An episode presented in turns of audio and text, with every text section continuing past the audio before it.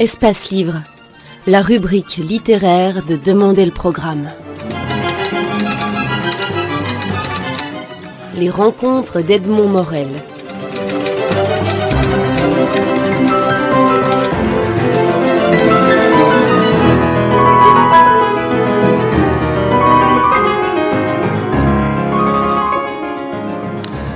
Jules Bocarne, nous sommes chez vous à Tourine-la-Grosse. Vous publiez une anthologie, Mon petit royaume, les chansons de 1964 à l'an 9.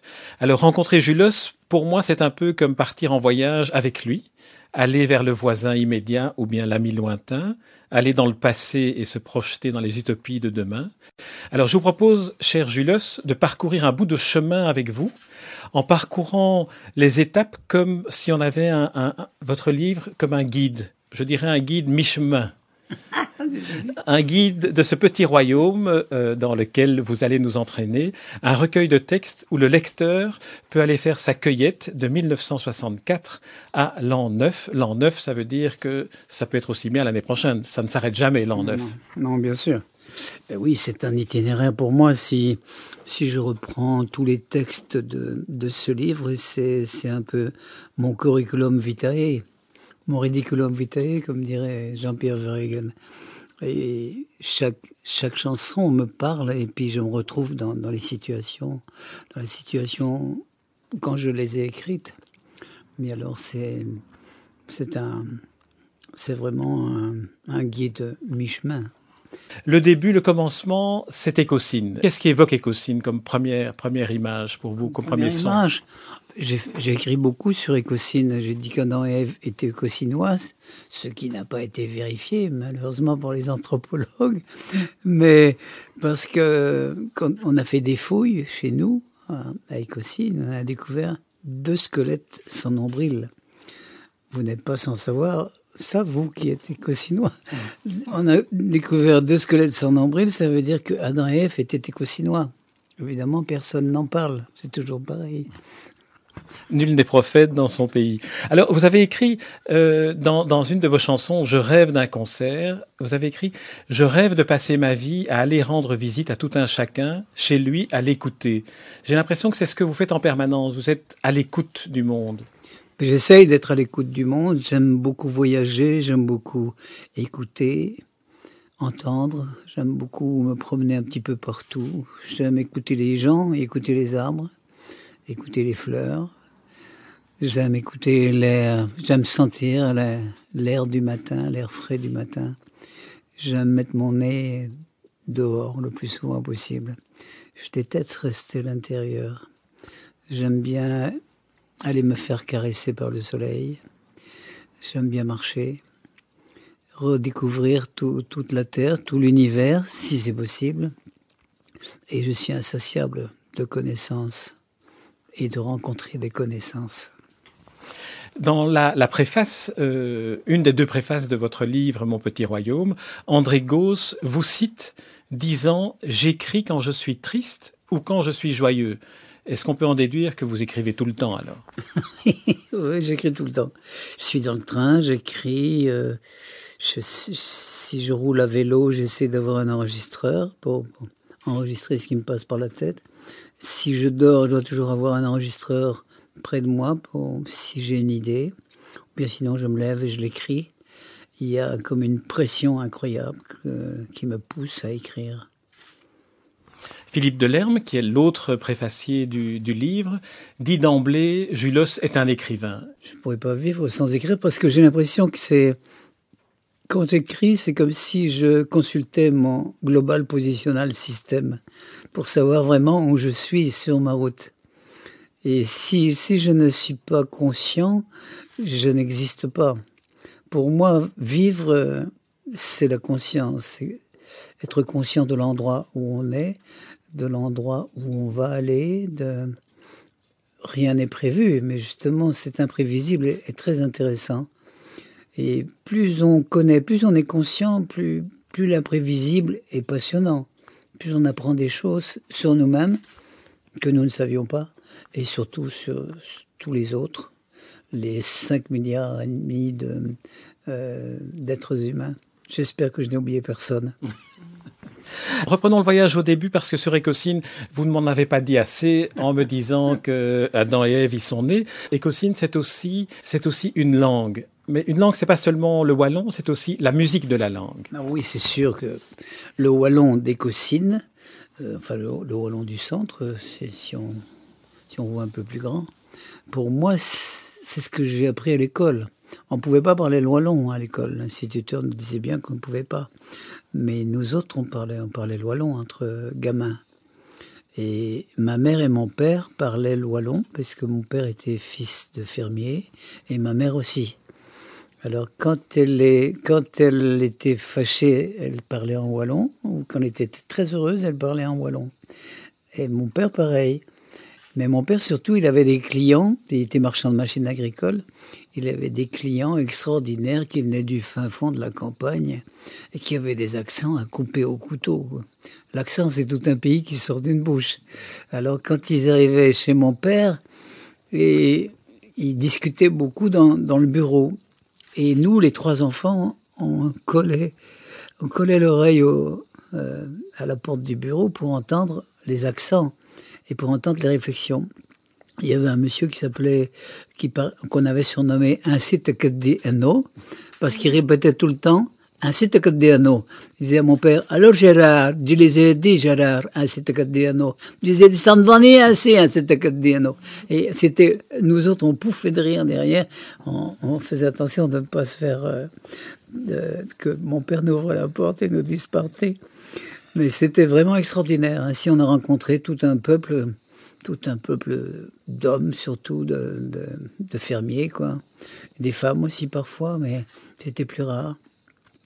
Et c'est comme ça que j'ai beaucoup appris en écoutant aux portes, comme disait Victor Hugo. Euh, euh, euh, Dieu écoute aux portes, ou, ou c'était l'inverse, le poète écoute aux portes. Euh, bien sûr, moi j'étais vraiment imbibé de, de, la nature, des fermes, des, des accents. C'est sûr, été mon berceau. Écosine, c'était mon berceau. Quand j'étais à l'école, ben, évidemment, j'ai eu la chance de, de rester, de faire l'école à Écosine alors qu'on voulait me mettre au collège. J'avais tellement pleuré euh, au moment où on m'a envoyé au collège que ma mère m'a repris à l'école à la maison, quoi. Et, c'est comme ça que j'ai pu vivre, euh, j'ai pu vivre les, les courses sur les mottes, les mottes des carrières. J'ai pu, pu vivre au rythme des, sentiers derrière chez nous. Et de, avec les, de regarder les chaps. Les, les, les, les c'est les, c'est les gros arbres, les gros saules, têtards. Et c'est ça, c'est là que mon œil s'est ouvert finalement.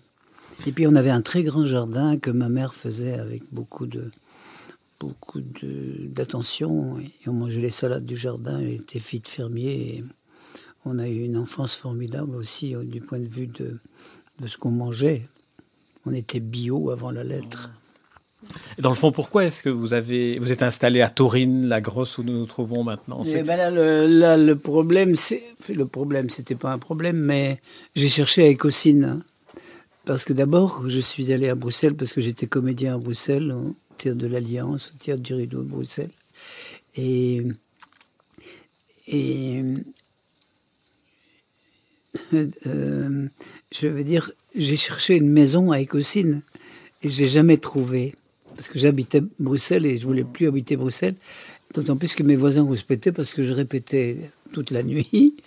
Et, alors, ils n'étaient pas très contents. Alors j'ai cherché une maison à Écosine, mais malheureusement il n'y en avait pas à vendre.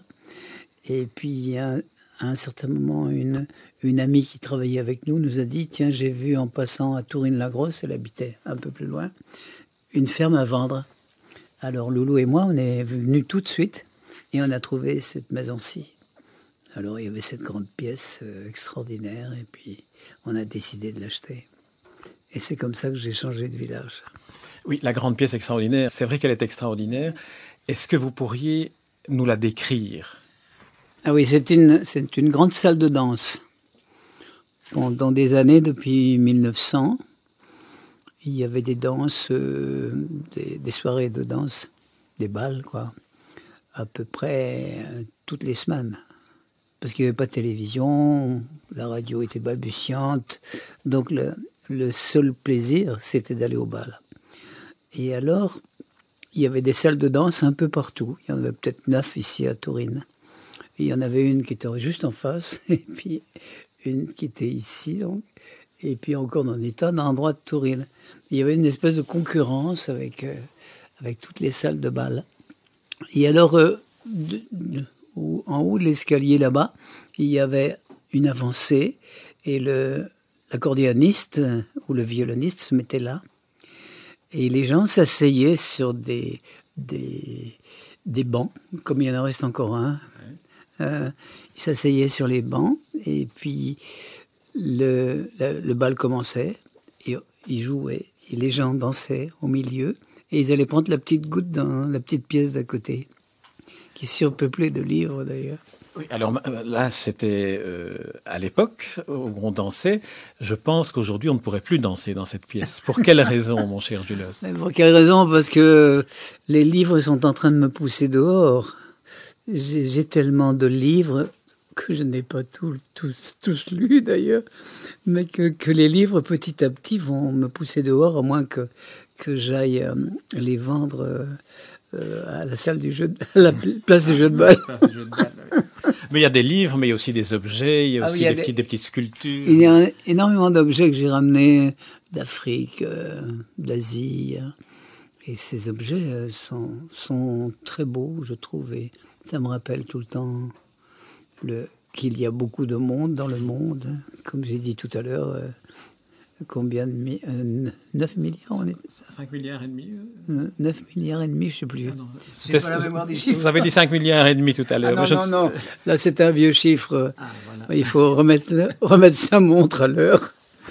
Alors, 180... Non, c'est pas ça non plus.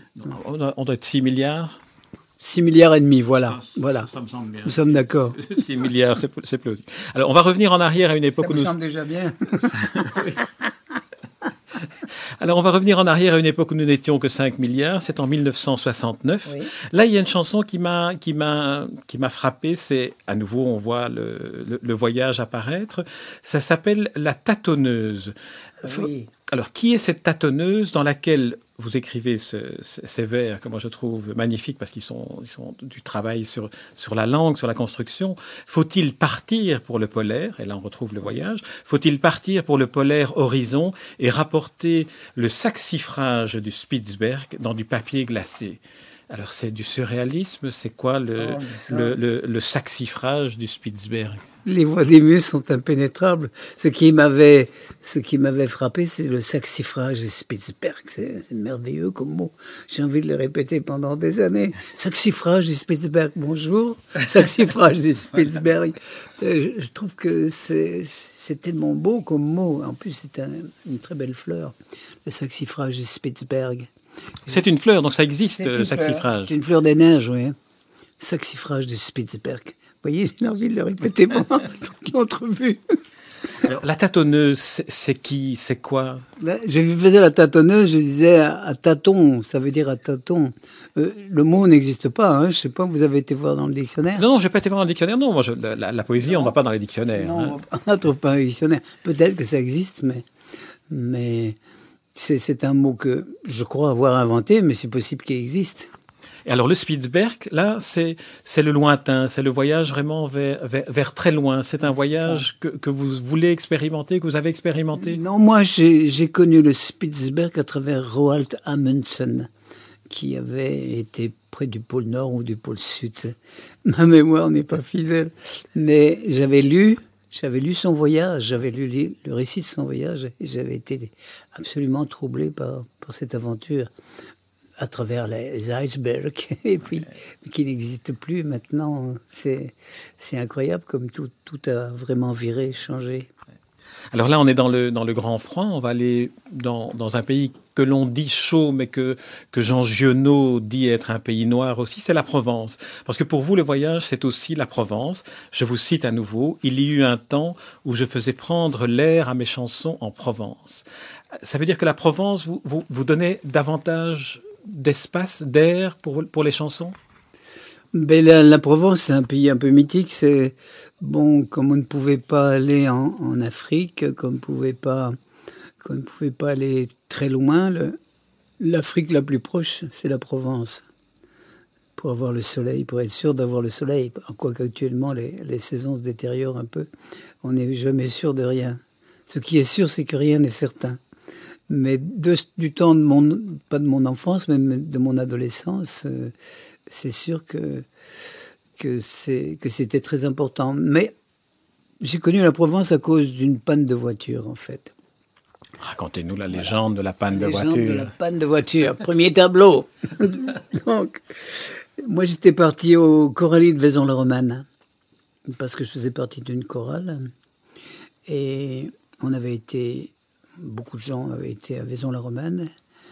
Et après, après les Corallies, je, suis allé voir, j'avais vu au Corallies une affiche de René Zosso, qui était joueur de vielle et qui chantait au Barou.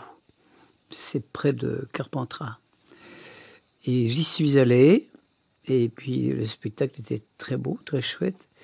Et après, je me suis fait des amis euh, parmi les gens qui étaient là. Ils m'ont dit viens avec nous, viens avec nous, on va boire un coup, on va boire un canon, et puis euh, on te montrera, on te montrera la route. Je savais pas où j'allais d'ailleurs, j'avais pas de logement, rien. Et ce qui s'est passé, c'est que la soirée a été magnifique, et puis à la fin de la soirée, il fallait repartir. Et ma voiture ne démarrait plus. C'est une vieille Peugeot 203 qu'on appelait la Rossinante. et ils m'ont dit, oh, bah, ça ne fait rien, on va, on va tirer ta voiture jusqu'au Carpentras, et puis demain on ira voir combien ça coûte. Et alors j'étais voir combien ça coûte, ça coûtait un pont. Et comme je ne savais rien, rien faire d'autre que de chanter, euh, je me suis dit, je vais chanter sur les places. Alors j'allais chez le, maire du village et je lui demandais si je pouvais chanter devant telle tour, telle vieille tour, devant telle église, etc. Alors ils étaient d'accord. Et le crieur public passait encore à ce moment-là dans les rues. Il disait Julos chante ce soir devant la tour aux Sarrasines, on paye sa place au prix du plaisir. Et de fait, je chantais pendant une première partie, et après, on passait avec le chapeau. Pour... il y avait une chanson spéciale pour ça, avant, avant l'entracte. Si ne vous ont plu, revenez une autre semaine. Et n'oubliez pas non plus vos escarcelles pleines. Les poètes ne vivent pas seulement des beaux yeux des dames, ni des sourires des enfants. Ils ont besoin des culs sonnants. Ah ben voilà, ça c'était vraiment un... Là, on rentrait dans la matière. Oui. Euh, vous, dites que vous chantiez, alors je vous cite, devant de vieux murs des histoires d'aujourd'hui et d'hier. Qu'est-ce que vous aviez dans votre récital Dans mon répertoire, moi, j'avais toujours au moins une chanson en wallon. Hein. à ce moment-là, c'était peut-être euh, uniquement la petite gaillole. Depuis, bien sûr, mon répertoire s'est enrichi. Ou bien des chansons populaires de Wallonie, comme euh, Les Sinistrés. Et sinon, je commençais à chanter mes chansons, ou bien parfois une chanson. Je chantais de Brel, je chantais Le Diable. Mais je ne chantais pas comme lui. Hein. Lui, moi je disais euh, Un jour le diable vint sur terre. C'était très ricanant, quoi. Hein. C'était un succès fou, là. Dites encore un petit peu plus. Euh. Un jour le diable vint sur terre, un jour le diable vint sur terre pour surveiller ses intérêts. Il a tout vu le diable, il a tout entendu. Et après avoir tout vu, après avoir tout entendu, il est retourné chez lui, là-bas. Et là-bas, il a fait un, grand discours. Il disait Ça va, il y a toujours un peu partout des feux illuminant la terre, ça va. Les hommes s'amusent comme des fous au dangereux jeu de la guerre, ça va. Voilà, ça comment.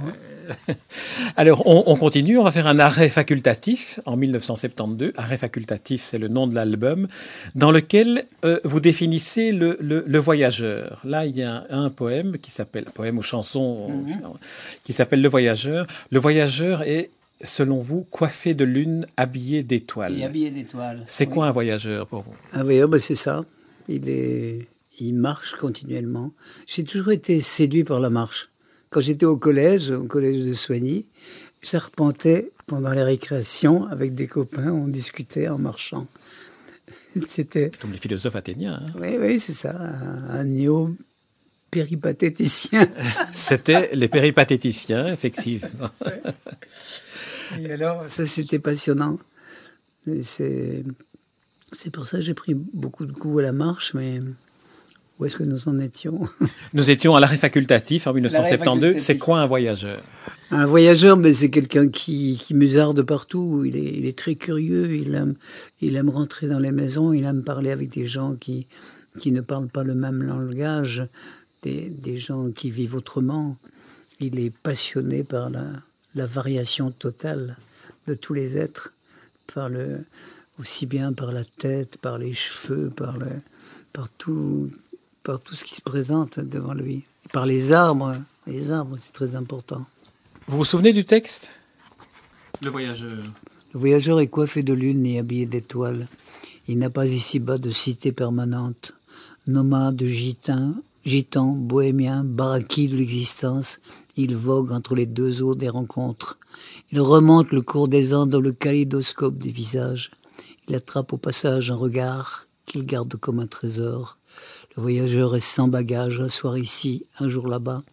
Il n'a pas le temps d'attacher un arbre à son service, mais toutes les forêts sont à lui.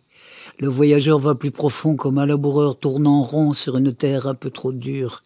Il s'enracine dans le vent comme ceux qui font des courses et mangent l'air avec leurs dents. Le voyageur est dans l'espace un grain de sable qui se déplace et qui connaît avec la nuit la patience des galaxies. Le voyageur vous dit bonsoir et tout à l'heure déjà repart. C'était mon dernier texte pendant ces spectacles là-bas en Provence. C'est magnifique comme texte. Est-ce qu'aujourd'hui, le voyageur pour vous, c'est encore, c'est encore ça? Parce que c'est, du, c'est du Rimbaud, votre texte. Oui, oui, c'est pour moi toujours pareil. Enfin, je crois qu'on est, nous ne sommes que des voyageurs. Nous sommes de passage, hein? Pourvu que ça dure un peu plus longtemps. Mais on est de passage, c'est ça qui est, qui est merveilleux difficile et en même temps passionnant. On ne peut pas contourner la chandeleur 75. Est-ce que vous voulez bien qu'on parle de cette année-là? Mhm. Celle où la Terre a mis son drapeau noir, comme vous dites. Celle où le vent a balayé la vie de votre toute belle loulou. Là, c'est un voyage dans l'extrême. C'est un voyage dans, dans quelque chose qui, qui est indicible. Mais vous avez réussi à le dire presque quelques heures, quelques jours après le, le, drame qui était l'assassinat de, de, Loulou, votre épouse. Ce qui s'est passé, c'est que euh, Loulou a été assassiné ici même, dans cette pièce. Et que moi, j'ai depuis toujours l'habitude d'écrire quand je suis euh, en désarroi. Et alors, je crois que c'est elle qui a dû m'inspirer ce texte-là. Ami bien-aimé, ma loulou est partie pour le pays de l'envers du décor. C'est la société qui est malade. Il nous faut la remettre d'aplomb et d'équerre par l'amour et l'amitié et la persuasion. Je ne sais plus après comment ça va. Ce texte-là, je ne voulais pas le, sortir, je ne voulais pas en parler. Le lendemain, il y a un, ami qui, était, qui s'occupait de la presse au, au théâtre, au théâtre du parc qui m'a dit qu'il venait me voir et qui m'a dit Qu'est-ce que je peux faire pour toi? Et j'avais lu le matin qu'un journaliste avait dit que Louise et, Julos n'étaient pas assez racistes. Et je trouvais ça odieux. Et, j'ai dit à mon copain qui, s'occupait de la presse, là, je lui ai dit, mais fais publier ça. Parce que je veux pas que, que ce soit une guerre, comme il y en a des, des guerres maintenant je, voulais que, que, ça reste, euh, que ce ne soit pas une occasion et un prétexte pour se battre. Est-ce que là, l'écriture vous a sauvé du, du, désespoir autant que vos deux petits bambins qui étaient, qui étaient là? Bah, Évidemment, l'écriture sauve toujours du désespoir. L'écriture, c'est, c'est, le, c'est ce qui nous donne des raisons de vivre parce qu'on n'a pas été jusqu'au bout de son champ. Hein. Je, pensais, on n'a on a que deux choix après la mort de quelqu'un de proche, soit on, on se fait disparaître, soit aussi, mais c'est pas c'est pas recommandé. Mais ou bien on a ce choix-là ou bien continuer. Et là, j'étais, j'étais acculé à quelque chose. J'étais, j'étais acculé soit à la mort, soit à la vie. J'ai choisi la vie. Par ce texte que vous avez écrit dans, l'urgence et publié, euh, très vite après, maintenant, vous venez de nous dire pour quelle, pour quelle raison, vous avez aussi donné une leçon d'humanité, une leçon d'humanisme qui était d'autant plus extraordinaire qu'elle venait dans ces circonstances-là. C'est ça aussi une sorte de, de, de legs qu'a laissé Loulou? Oh, sans doute, je crois qu'elle m'a inspiré ce texte. Parce qu'elle n'était pas du tout violente, ni. Elle, Je crois que les morts restent un certain temps hein, dans les maisons, et ils sont peut-être encore, mais ils ne s'en vont pas comme ça. En apparence, ils ont disparu, mais ils sont très forts. Ils deviennent encore plus forts que quand ils étaient vivants. Vous avez écrit ce texte dont on vient de parler, et puis alors une chanson aussi. Je, vais lire la, dernière, la dernière strophe parce qu'elle est aussi sur le, sur le voyage, mais qui est un voyage spirituel, celui-là. Il est des amis du Québec qui te parlent parfois le soir. En même temps, t'es à Carpentras, à Métamis et à Java. La mort fait voyager son monde. Tu vas plus vite que le son. T'es partout sur la terre ronde. T'es devenu une chanson. C'est magnifique. Mais je ne l'ai pas, je l'ai pas calculé. En fait, tous ces textes, je les ai jamais calculés. Il y a des gens qui m'ont dit, euh, c'est pour faire ta publicité. Il y a eu des journalistes qui m'ont sorti ça. Bon. C'était des journalistes médiocres. Ce ne sont pas des journalistes dignes de, de, de la corporation.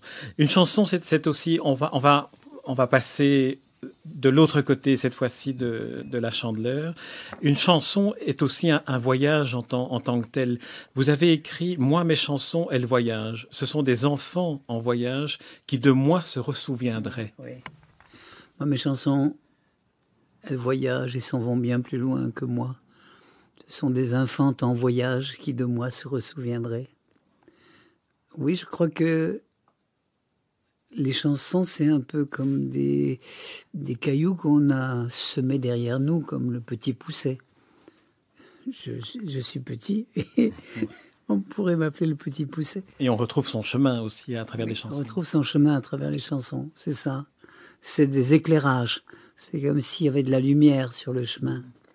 Les mots, moi, je les ai toujours pris pour des éclairages. C'est pour ça que je trouve que, que souvent les, les radios sont médiocres parce qu'elles n'emploient pas la poésie.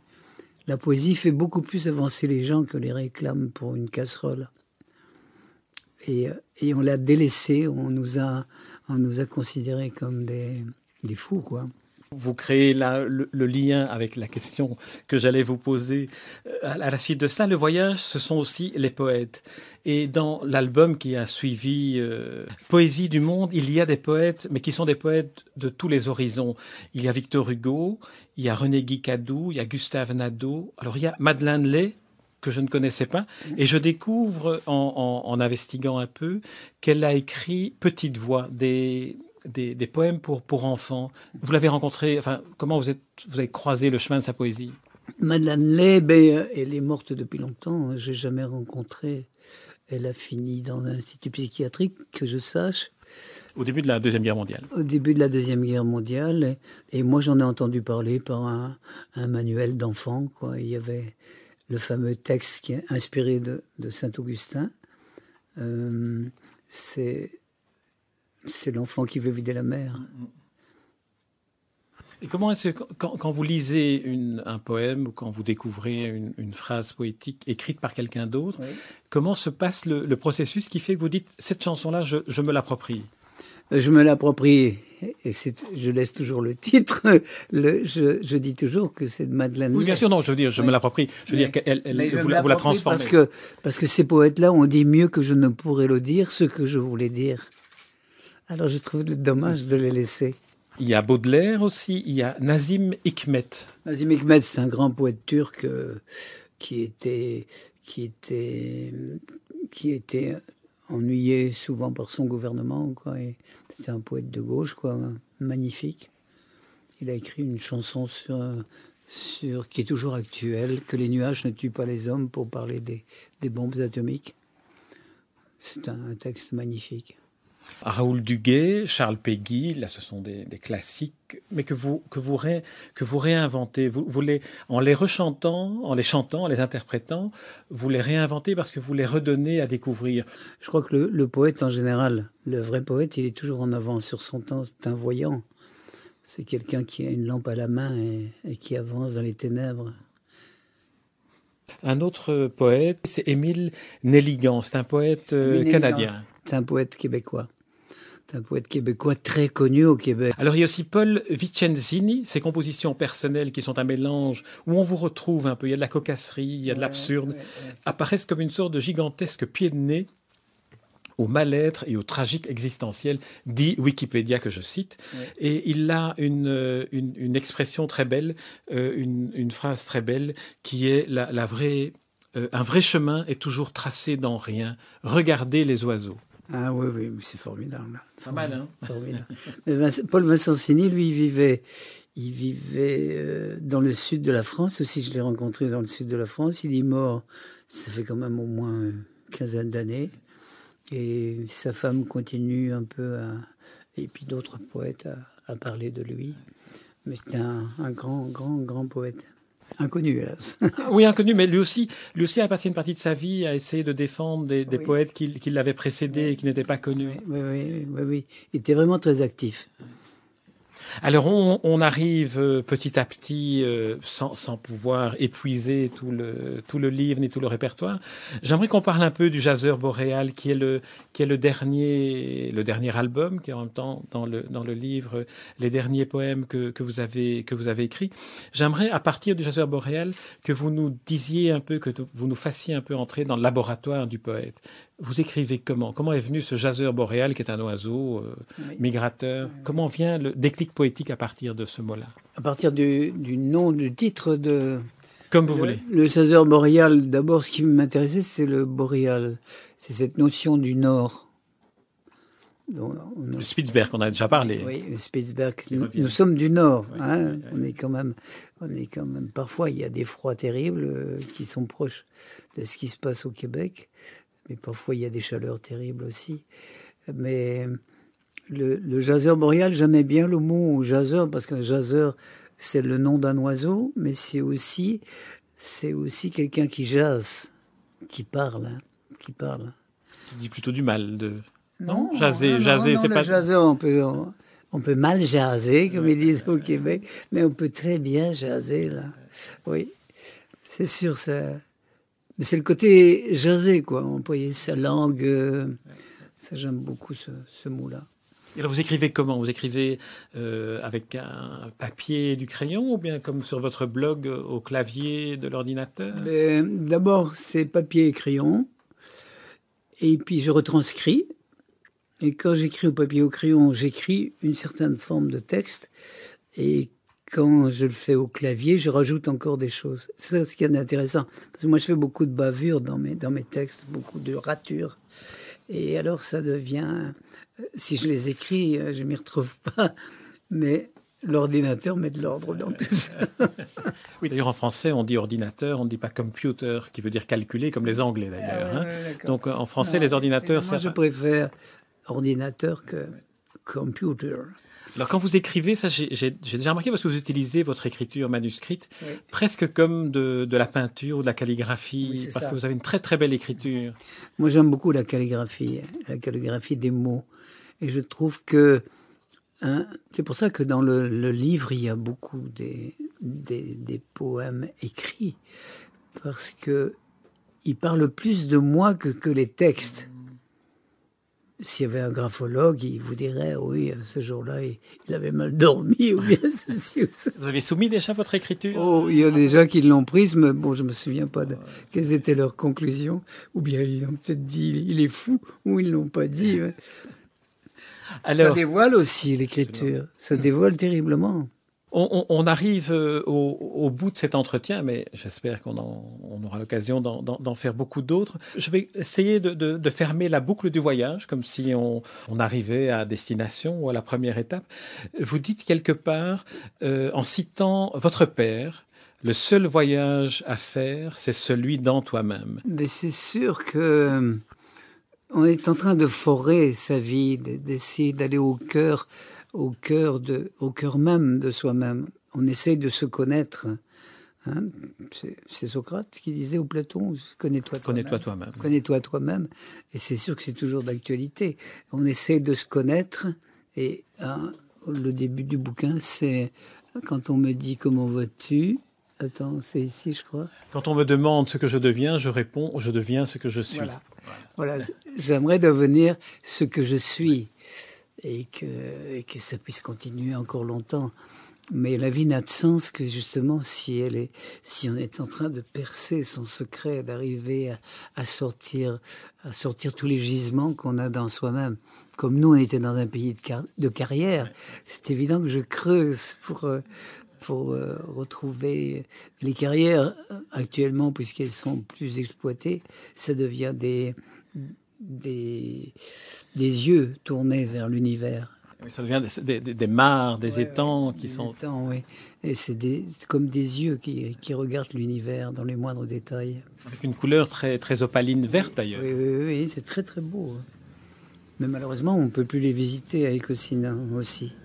Vous remarquez que nous sommes partis d'Écosine, que nous revenons à Écosine à la fin de cet entretien. Jules Bocarn, je vous remercie vraiment du, du fond du cœur de, de cet entretien, de ce livre Mon petit royaume, qui réunit les chansons que vous avez écrites à partir de 1964 jusqu'à l'an 9, L'an neuf étant non pas un chiffre, mais étant la nouveauté, étant ce qui vient, étant la renaissance, étant tout ce que vous nous donnez avec ces, ces, ces, mots qui sont comme des petits cailloux de petits poussés, qui nous aident, nous, à retrouver notre chemin. Et, c'est un chemin que vous éclairez d'une très très belle lumière. Merci, Jules Bocarn. Merci beaucoup.